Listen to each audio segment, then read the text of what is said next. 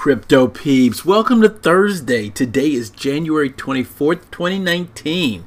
Y'all, this crypto market never ceases to amaze me. I can remember back in the day when news like what I'm about to tell you would have caused violent moves in the price of Bitcoin. And now it just sits there staring at us. Let me tell you what I'm talking about.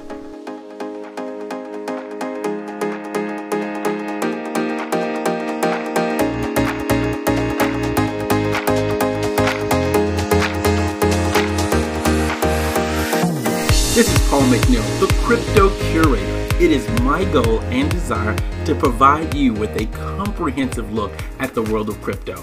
I will attempt to connect the dots to reveal trends as we enter the fourth industrial revolution. But first, I want to say thanks to our sponsor, without which you would not be able to benefit from all the information I provide daily. Have you been trading crypto? We are nearing the end of the year and you will need smart cryptocurrency accounting. Why not check out TaxToken? Simply the best platform to get your taxes done simple and easy. Visit them at taxtoken.io. Alright, let's jump right into it. Our top 5 crypto assets are as follows. Bitcoin at $3,590.08. Ripple's XRP at $0.31. Ethereum at $117.50. Bitcoin Cash at $131.84, EOS at $2.44. Now, while all of these are in fact down, it's only slightly. I mean, it's almost like this thing's not moving. Now, given what I'm about to tell you, this is what I was meaning at the beginning of the podcast. The U.S. government shutdown has now derailed the Bitcoin ETF talks, says VanEck CEO.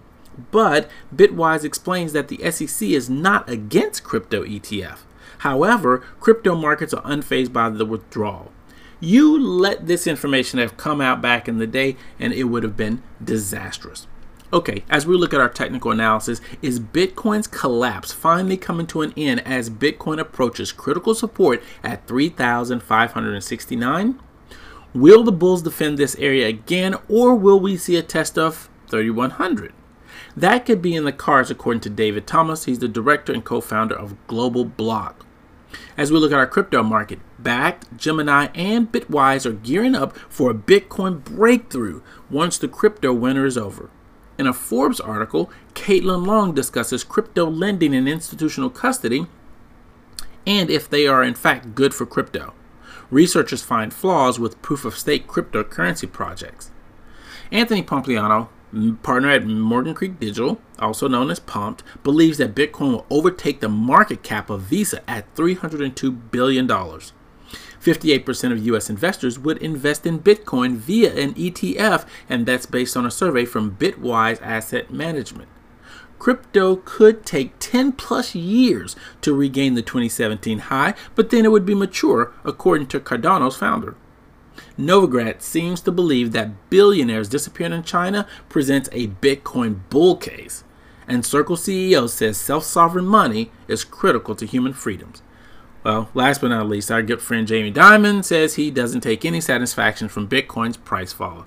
I believe you, Jamie. Right. As we look at acceptance and adoption, lawmakers pitch new crypto tax payment bill in New Hampshire, accepting Bitcoin for payment. Wonder, first we had Ohio, now New Hampshire. I wonder if Massachusetts is next. As we look at European area, Euro banking giant ING signs up with R3 for fintech dApps. Hyperledger launches frameworks to help developers deliver blockchain-based supply chain solutions. And Stan Charts, Singapore's unit, completes first blockchain-powered trade finance deal. Blockchain games are on the rise. Could this become the killer app? As we look at our exchanges, Coinbase is poached another top executive amid a big international market push. CTX launches spot Bitcoin trading in a bid for big money investors. CoinQuesta and Bitcloud secured crypto license from Poland regulators. According to CryptoPotato, it's possible that Bitfinex exchange is operating fake Facebook profiles and commenting to change public opinions. I'd like to highlight this. OTC desks proliferate as volume shifts from spot markets. As we look at our investment section, Nasdaq leads a $20 million funding round for blockchain startup Symbiont. OKCoin founder buys Hong Kong-listed firm in a $60 million deal. As we look at altcoins, Brad Ganey, the COO of Catalyst Federal Credit Union, plans to use Ripple's XRP and says it provides a cost-effective way to ditch traditional wire services. Meanwhile, over at the World Economic Forum in Davos, Ripple CEO compares XRP to Bitcoin, saying crypto will transform global finance. And at least 260 projects are being built on EOS just 7 months after its launch.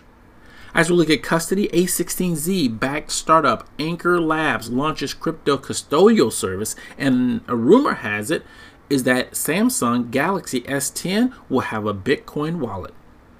As we look at stablecoins, Bitcoin's Liquid sidechain welcomes Japanese yen stablecoin. Haven Protocol dev reassures community after exit Sam's concerns. As we look at crimes, New Zealand exchange Cryptopia has lost $16 million in a hack, not the initial reported $2.5 million. New cryptocurrency ransomware could become very dangerous, so be careful out there. ZB.com users accuse crypto exchange of reporting him to the police. As we look at ICOs, rumor also has it that Telegram is planning their token launch for March. Decentralized Airbnb starts charging fees as ICO model falters. As we look at our regulation section, UK financial regulators released a consultation paper on crypto in which they may soon ban the sale of crypto derivatives. And Bitcoin wallet Xapo leaves Hong Kong for Switzerland due to opaque regulations. Did you know 1/5 of all Bitcoin nodes are run from Germany? Did you know Darknet Bitcoin transactions are still soaring? And did you know that BitMEX Insurance Fund can finance a 51% attack on Bitcoin Cash for a year? Here's some things I want you listening to today. Many podcasts. The first is Beards and Bitcoin Crypto Podcast. They have an interview with John McAfee from the High Seas. That one's interesting. Crypto 101 is talking with Eric Larchevek, CEO of Ledger, and user questions answered. As we look at technology and choice, number 44, how decentralized is the wind, according with Jamie McCraney. Off the Chain podcast with Anthony Pompliano is talking to Roy Nederhoff, president of RG Nederhoff Capital, a $1 billion hedge fund manager, talks crypto. You will want to tune in for that conversation. All right, SLP, Stephen Lavere's podcast, he has Marty Bent on talking about Bitcoin content creation and curation and mainstream economics. And last but not least, The Bullpen Podcast number 18 talks with Didi Tahutu about how he sold everything and bought Bitcoin. Okay, if you're not on the Crypto Watch Brief, I highly recommend it. Why? Because it's filled with links to articles and so many other resources to help you become a crypto insider. If you need to do research, at the bottom of the brief is a link to an article archive. Here I store all the article links for this year, last year, and 2017. So here's what I want you to do. Go over to the website, www.thecryptocurator.com. Click on subscribe for the daily and weekly recap. While you're there, if you don't have a wallet, get one. Everyone should have a wallet in 2019. It doesn't cost you a dime and just a little bit of your time. Okay, if you want to keep up throughout the day, follow me at Twitter at _CryptoCurator. This has been Paul McNeil, the Crypto Curator. Have a terrific Thursday.